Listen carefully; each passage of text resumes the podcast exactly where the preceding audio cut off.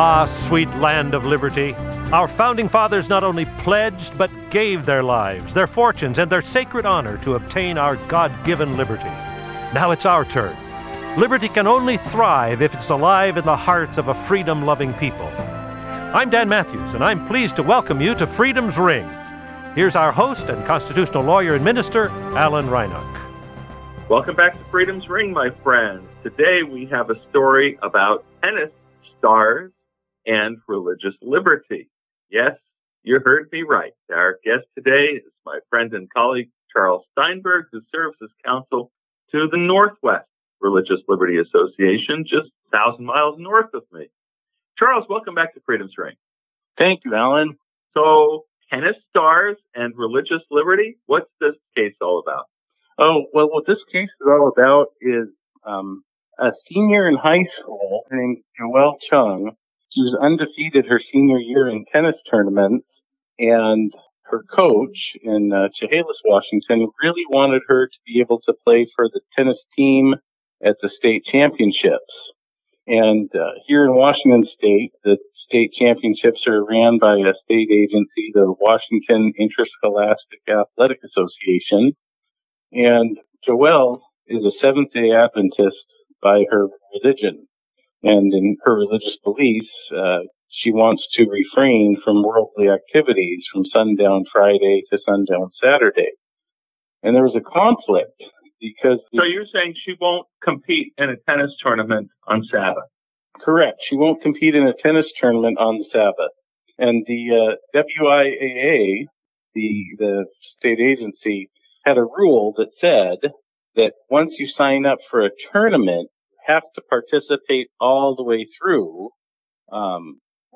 They did have exceptions for injuries or illness or extreme weather events. But they did not have an exception for religious observance. So they told Joelle and her coach that she couldn't even enter the tournament because she would end up, in the event there was a conflict between the scheduling of the tennis championship match and the seventh-day Sabbath, she wouldn't play and she would have to forfeit, which would violate their rules.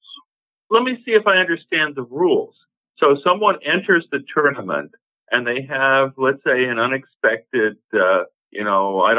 a sprain or a strained ankle.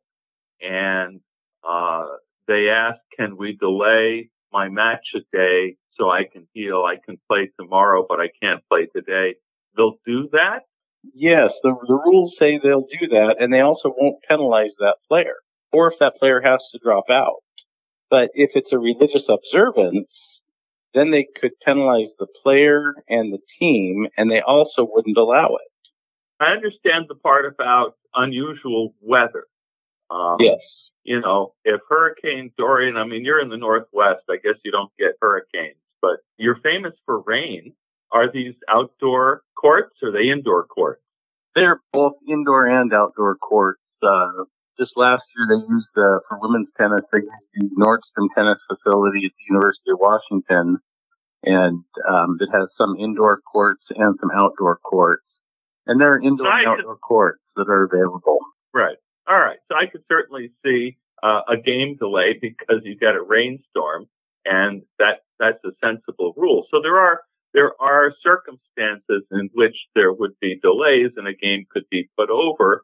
And for a Seventh-day Adventist, if her game was scheduled, say, at 1 o'clock on a Saturday afternoon, would it really be a hardship to reschedule it for 6 or 7 o'clock after the sun goes down Saturday evening?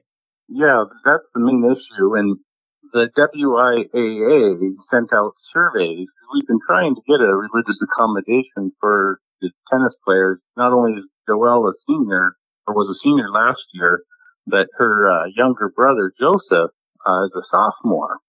So we got denials for their religious accommodation requests, saying, you know, in team sports, they could do that because of the way the scheduling and the bracketing works. But in individual sports, they absolutely could not do that. So after exchanging letters with them and realizing they're not going to accommodate it, we finally brought a federal lawsuit in the Western District of Washington with our friends at the Beckett Fund for Religious Liberty as co-counsel. What was the legal basis? I mean, I get that, you know, just kind of, you know, conversationally here, this sounds like you're excluding people because of your religion. But isn't this a private association, or is this somehow state action? Because, you know, when we think of one of the things I think Americans get confused about is that, yeah, we have constitutional rights, but they protect us against things that the government does to infringe on our rights. They don't protect us against what private parties may do that seem to infringe on our rights. So what was the basis for, you know, the rights that were asserted here that this tennis association was charged with violating? They're charged in Washington state. They are state actors because they're authorized by state statute under RCW 28A 600 200, which is a very going into the minutia here. Sorry about that.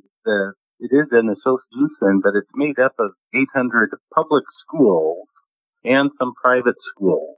And their charter, their job from the legislature, is to oversee interscholastic athletic activities. We alleged in the complaint that their policies and scheduling decisions are state action subject to the 14th Amendment and under 42 USC 1983.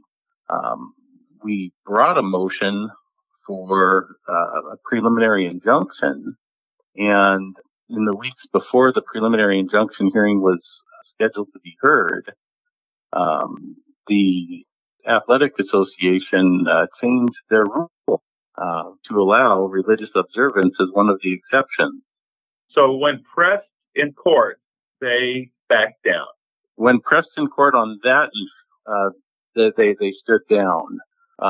There's still issues pending in the case involving the actual scheduling of the state tournament.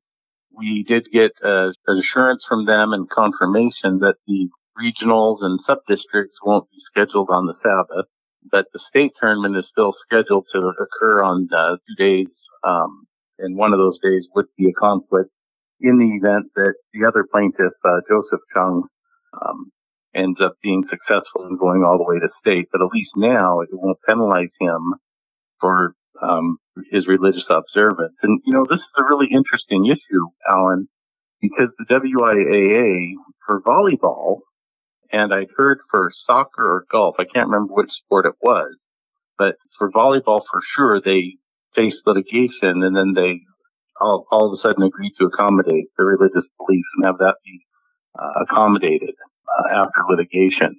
And so it's very important for people to stand up for their constitutional rights in spite of getting told no, no, no. I think of the pleas of the importunant person that finally they get a yes. And sometimes it takes litigation to do that. Well, you know, this is a new issue, but it's an old issue. I'm reminded, of course, and some of our listeners, our older listeners, will remember the wonderful movie Chariots of Fire about Eric Liddell, who was an Olympian runner, I believe a sprinter, who refused to run on Sundays back, I can't remember when, I want to say like the 20s, maybe, way back. And it was a very inspiring movie, to be sure. So, you know, it's kind of an old issue and a new issue that people of faith can be, you know, fine athletes as well. And yet, why should they be excluded from performing and demonstrating, you know, their excellence and fully participating? It certainly seems like society should be broad enough and broad-minded enough to include everybody and to make ways for everybody to participate. Yes, I agree with that sentiment wholeheartedly. And whether the gentleman from Chariots of Fire refusing to run on Sundays, or even to expanding to the sentiment of conscientious objectors, I'm thinking of Sergeant York started out as a conscientious objector, and Desmond Doss, also conscientious objectors. Exercising our religious freedoms is an important thing to have in the town square. Well, and, you know, I mean, obviously there are limits. I got a call one time from a reporter. There were some murders committed in Northern California and the person charged with the murder, I think he was responsible for attacking a synagogue in the Sacramento area and then murdering a gay person further north towards Redding. And apparently he claimed that God directed him to do that. Now, we know that our mental hospitals are full of people who claim either to be Jesus or to have a unique relationship with Jesus. So the reporter asked me, well, is there a religious defense to a crime like this? And I assured him, no, there is not. There's no First Amendment defense that allows you to go commit crimes like this in the name of your religion. So, we have other words for that sort of thing. So there are limits, to be sure, but playing tennis is hardly harming someone else. I'm kind of jealous. I enjoyed tennis when I was a kid, but I haven't played it many, many years. Yeah. Well, Charles, we sure appreciate the work that you're doing in the Northwest region. We have just a couple minutes left. Tell our listeners a little more about the Northwest Religious Liberty Association that you've served as counsel for so many years. Yeah, the Northwest Religious Liberty Association covers Washington State, Oregon, Alaska, Idaho, and Montana. And any time that somebody's religious rights are infringed upon, either in employment, in the workplace, or in education, or basically in any issue, we're there to assist in mediation, sending letters, and when the cases need to have happen, litigation. We've done quite an awful lot of work over the last 20 years involving changes to helping legislatures change laws involving protecting religious rights, the free exercise of religion in Idaho and in Oregon. We've also beaten back very egregious land use laws using the Religious Land Use and Institutionalized Persons Act of 1994. Do you only represent Seventh-day Adventists or Christians? Or no, we assist anybody and everybody who's got problems with their constitutional religious beliefs within accordance with our committee. We do some review of that, but it's a matter of your constitutional rights. So to you guys, religious freedom is not just the freedom to believe as you do, but it's freedom to believe differently. Definitely, the freedom to believe differently. One of the cases we did many years ago involved a inmate at the state of Washington penal institution in Shelton, Joe Macom.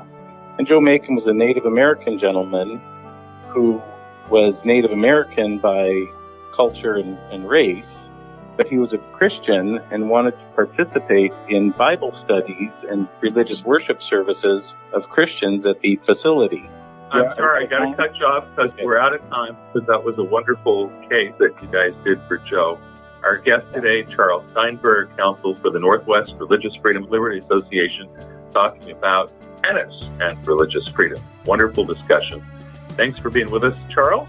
As we close, remember at Freedom's Ring, we don't just talk about religious freedom.